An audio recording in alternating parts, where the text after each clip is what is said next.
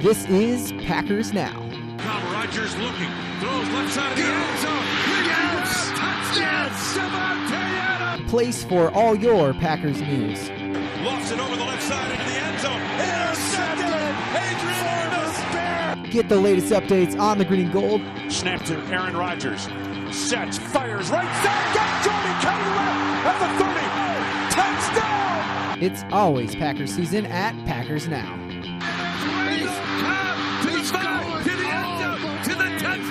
Right here, right now.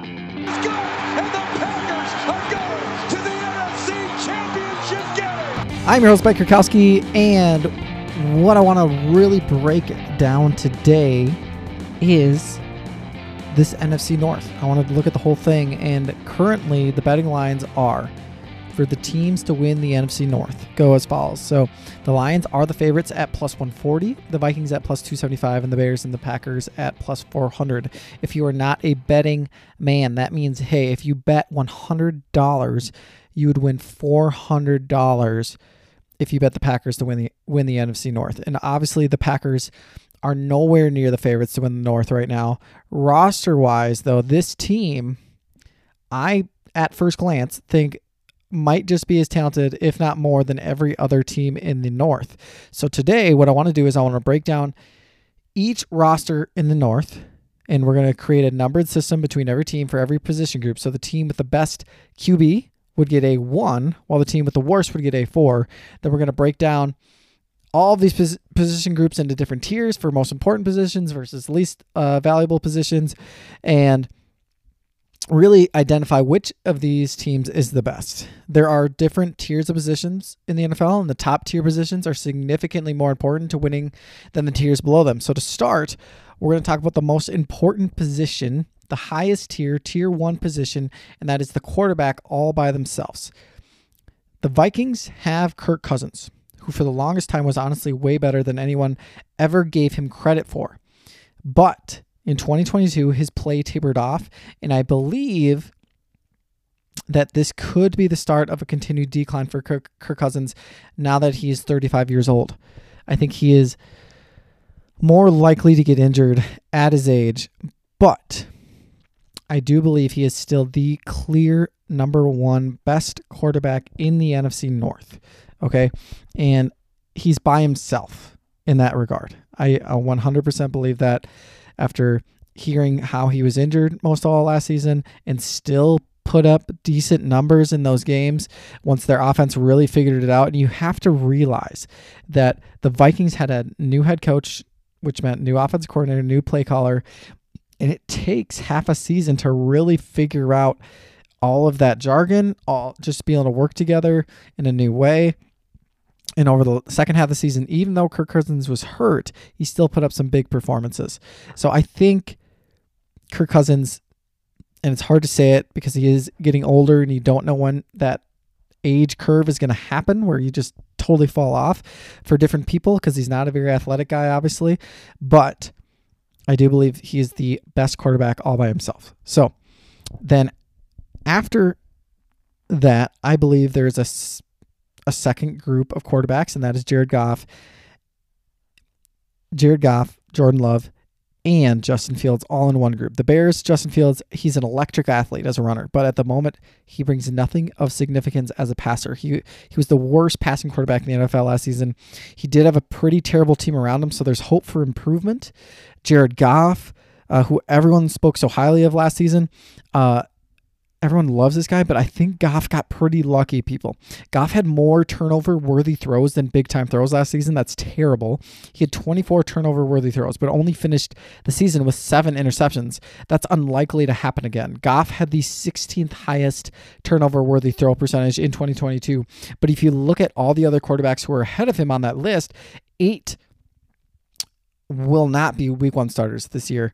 Um, and the others are guys like Josh Allen, Tua, Geno Smith, Deshaun Watson, Dak Prescott, Kyler Murray. Almost every single one of the QBs I just mentioned all had a significantly higher big time throw percentage than Goff. So these other QBs might be putting the ball in harm's way just a little bit more often. They are cre- but they are creating big plays a lot more often than Jared Goff ever does. Jared Goff does not create big plays. So really when I look at this group of QBs, after Kirk Cousins, I don't think either three of these guys deserves to get a real boost in front of the others. And I think it's a pretty even split at this current moment between those three guys.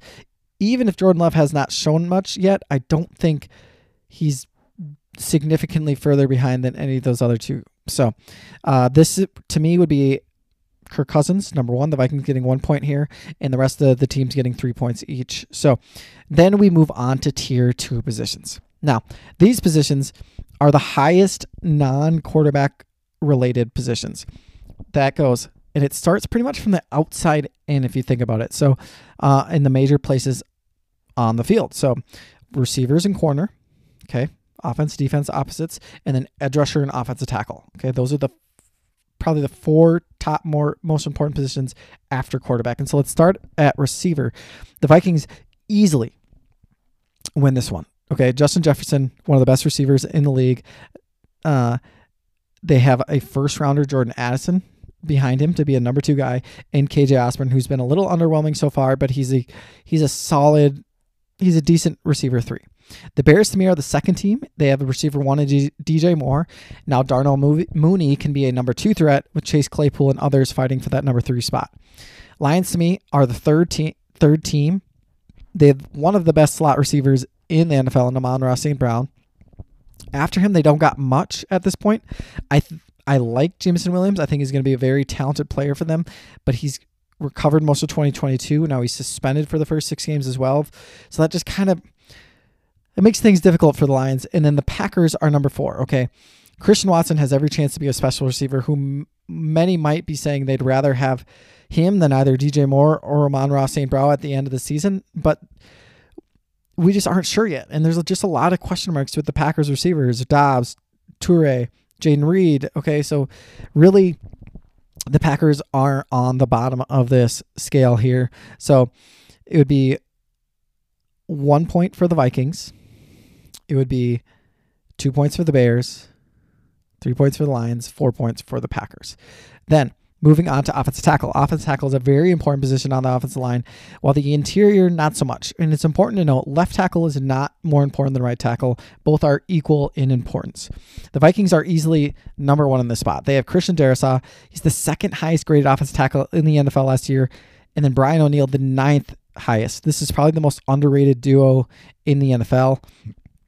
The Lions, to me, are uh, behind them with both Taylor Decker and Penei Sewell. I think Penei Sewell is going to take a huge step this season. Taylor Decker, he's an above average left tackle every single year. The Packers are third. If you could guarantee that David Bakhtiari played every single week, no issues. I think there's a case to be made for the Packers at number two, but without that, I'm not too sure. Zach Tom showed he could be a good starting left tackle. He was average on the right side, though, last year. If he gets settled at right tackle, can he translate that success he had on the left side to the right? That's kind of the big question. And then they still have one of the better backup offensive tackles in the NFL with Josh Nijman in case of injury. So, I like the depth the Packers have for sure. Um, and that leaves the Bears down at number four. A long shot starting rookie right tackle, Darnell Wright, who was not a big fan of, and then surprise breakout rookie Braxton Jones last year, but by no, no means anything close to the confidence those other three teams will have. Um, this should be. Um, and so you have to remember these are two different positions left tackle, right tackle. So really, we need to grade these guys um, by their position. So left tackle, it, the order would go Vikings, Darrisaw, Packers, Bakhtiari, Lions, Taylor Decker, Bears, Braxton Jones. Right tackle would be Lions, Penei Sewell, Vikings, Brian O'Neill, Packers, Zach Tom, Bears, Donald Wright. And at this point, that would bring the Vikings to four points, the Lions to six points, the Packers to nine points, and the Bears to 10 points on the edge. There's a, been a lot of talk about edge, rush, edge pressure versus interior pressure when rushing the passer on the defensive line. Okay, while interior defensive linemen are important, they are not quite there yet on a value scale. To me, this was between the Packers and the Vikings, but here's the deal. The Vikings signed Marcus Davenport year in, year out. He's a 75 graded edge rusher, which is solid. And most notably, it's better than Preston Smith. That's why it's frustrating that we have Preston Smith on this long term deal uh, because Marcus Davenport is making less per year than Preston does. And then Danielle Hunter is coming off an 87 overall grade season according to PFF. Really, really good year. Not quite elite, but pretty awesome. And I think Rashan Gary can be that good as well, maybe even better. But Gary is coming off an injury. We don't know what to do with that yet. So um, Vikings are number one group, than probably the Packers. Then the Lions have Aidan Hutchinson and James Houston, young guys to be excited about, but Houston is not a three down player, so it's hard to compare. The Bears have um, Anthony Walker and now Yannick Ngakoue, um, Travis Gibson. Um, would, but I still think that puts him in last place. So here, let's just put a top eight together. Top two get a point, third and fourth get two points, and so on. So Danielle Hunter, Rashan Gary, the top two guys in the division. Aidan Hutchinson, Marcus Davenport, the next two guys. Preston Smith, James Houston, the next two, and then Anthony Walker and Yannick Ngakoue. So that puts the Vikings at seven, the Lions at 11, the Packers at 13, and the Bears at 18. The last most important position is the quarterback position in this second tier of positions. The Packers, year in, year out, have some of the better cornerbacks in the NFL with Jaire Alexander, an elite cornerback, Rasul, a solid starter as well. Plus, we have good depth with Eric Stokes as a third guy who, when healthy, can be very, very good. The Lions added some guys this offseason. Season, their top two guys, Emmanuel Moseley, Cameron Sutton on the outside are solid starters, above average players. The Bears have Jaylon Johnson. He's he's average, and then they have Kyler Gordon, who was bad last year as a rookie. Uh, then the Vikings, uh, they have Byron Murphy, who's pretty good in the slot, but their outside starters are questionable. Um, it's not looking good for that Vikings corner secondary at all. A guy like Akayleb Evans, a fourth round rookie from last year, is looking to be a starter, which is very scary for them. To me, the Packers have the top two guys. Lions have the next two. Then you got Byron Murphy, Jaylon Johnson, Kyler Gordon, and then whoever the Vikings throw out there. So that puts the Vikings at 14, Lions at 15, Packers at 15, and Bears at 25. Right here, you can see when it comes to other than quarterback, the positions that matter the most although the Vikings have the best quarterback, truly the Lions, Packers, and the Vikings all have very similar teams in the second tier positions, while the Bears are way, way, way behind. Every other position pretty much comes out to a very similar output, so let's group these tier three positions together. Running back, the Packers are the best with Aaron Jones and A.J. Dillon, arguably the best in the NFL. The Lions have both rookie Jahmyr Gibbs, who I think will be a special player to watch for a few years, and David Montgomery, who is a solid all around back. The Bears and Vikings are um, a little scary to me. The Bears have Roschon Johnson, rookie, coming in, who is very underutilized free agent acquisition. D'Onta Foreman, average running back, and Khalil Herbert, who I think is an above average running back. The Vikings have come in uh, with Alexander Mattison as their starter, um, and then a speedster behind him with seventh round rookie McBride, who I like.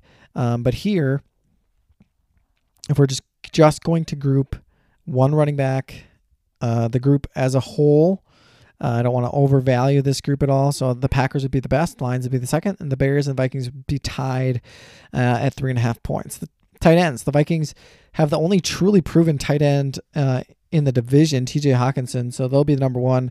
After that, it's really a toss up. The Bears have Cole Kmet, but he's been barely above average. The Lions are relying on rookie Sam LaPorta, and the Packers um, are also relying on rookies Luke Musgrave and Tucker Kraft. I think the Packers um, will come out on top. But to be fair, I think it's a three way tie between those last three teams. So that gives uh, the Packers four points, Vikings four and a half, Lions five, Bears six and a half points. So at guard, uh, the next position on offense, um, there's two starters here. So the Packers have Elgton Jenkins, a top five interior offensive lineman in the, in the NFL, according to players in ES. Uh, anal, uh, NFL coaches in the NFL. They have an average starting right guard in JRJ. The Lions have uh, Jonah Jackson, who's basically same as JRJ, average then Vaitai, who is hurt and bad, honestly. Bears have Teven Jenkins, who is a good starting left guard, and Nate Davis, an uh, above average starter. The Vikings have Ezra Cleveland, a solid starting left guard, and Ingram, probably the worst starter, other than maybe Vaitai. So from best to worst, you got Elgton Jenkins, then Teven Jenkins uh, Ezra Cleveland, Nate Davis. Then you got Jon Runyan Jr., Jonah Jackson, and then Vaitai and Ingram. That puts the Packers at seven points, Vikings at ten and a half, Bears at eleven and a half, Lions at twelve. At center, last position on the offensive side of the football. Lions easily have the best center in Frank Ragnow, a guy who has played like a top five center. Um, after that, it's a ton of question marks. Cody Whitehair of the Bears has been just above average consistently, but now he's 31 years old. The Vikings have Garrett Bradbury. He had his best season, but still just barely above average. And prior to that, he was pretty bad. Then Packers Josh Myers, who was in year three. We hope to see continued improvement from, but it hasn't been even average at this point. So uh, to me, that's the order. That gives the Packers four more points, puts them at 11. Lions at 13, Bears and Vikings at 13 and a half. On to the last groups on the defense, interior defensive line. Let's just say most teams have two top starters on the interior. Um, the Packers have Kenny Clark, best in the division, plus a Devonte Wyatt, who kind of a question mark at this point. Um, Vikings have Dean Lowry and some second year player who didn't play in year one, Esezi Otomewo.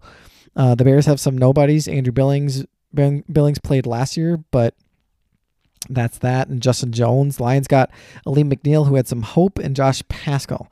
Truly, um, Alim McNeill and Billings um, are the next best guys. Um, but after that, it's just a huge tie of really bad interior defensive line. This interior defensive line group in the entire NFC North is a joke. Um, Kenny Clark is good. Uh, but other than that, the rest of this whole group is, and Devonte Wyatt, I think, are both going to be the best two guys. But after that, it's just a tie everywhere. So that puts the Packers at 13, Lions at 18 and a half, Bears at 19, Vikings at 20 and a half. Linebacker, Packers now have a healthy De'Vondre Campbell, who I think is going to be back to his Pro Bowl self easily, best in the division. Then Quay Walker in year two is promising, but he's not quite there yet. The Lions are exciting. They have Jack Campbell, who I think is going to be really good from day one. Anzalone is pretty eh. I'd rather have Quay Walker than Anzalone. The Bears went out and signed two big name guys, Tremaine Edmunds and TJ Edwards, to make the best duo in the division. And the Vikings are relying on second year player Brian Asamoah, who played sparingly, and Jordan Hicks, who is average at best, and he's getting up there in age. So the top two guys to me are De'Vondre and Tremaine, then TJ Edwards and Jack Campbell, then Quay and Brian Asamoah, and then Anzalone and Jordan Hicks. Puts the Packers at 17, Bears at 22, Lions at 24 and a half, and the Vikings at 27 and a half.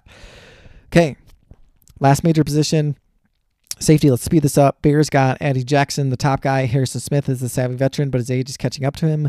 Bears got Jaquan Brisker, who played above average as a rookie. Lions got Tracy Walker, above average safety, and Kerby Joseph, who is average as a rookie, looking to improve. Vikings have another second year guy who is not as good as Joseph or Brisker as a rookie, kind of below average. And this is where the Packers got the worst duo with Darnell Savage and Rudy Ford. They are fast, but that is it puts the Packers at 25, Bears at 25, Lions at 29 and a half, Vikings at 31 and a half, and then special teams units. Packers got the best coach. Um, he had head coaching interviews this offseason, best kick return in the game, Keisean Nixon. The rest of these units are just awful, so they'll just tie them out. Packers 26, Bears 29, Lions 32 and a half, Vikings 34 and a half. And then let's add some final coaching scheme to this mix as well. Offensively, I want to say Matt LaFleur is the best. We only have, I do want to say that so bad, but I think I had to put Kevin Ben Johnson is the best because I just I think he's just so good. And then Matt LaFleur, then Kevin O'Connell, then Luke Getsy. Defensively, you got Matty Eberflus, Brian Flores, Aaron Glenn, then Joe, Joe Barry. That puts the Packers at 32, Bears at 35, Lions at 36 and a half, and Vikings at 38 and a half. So truly to me, after breaking down the entire roster from every team, we see, yeah, the Vikings got everybody beat on the position groups that matters the most quarterback.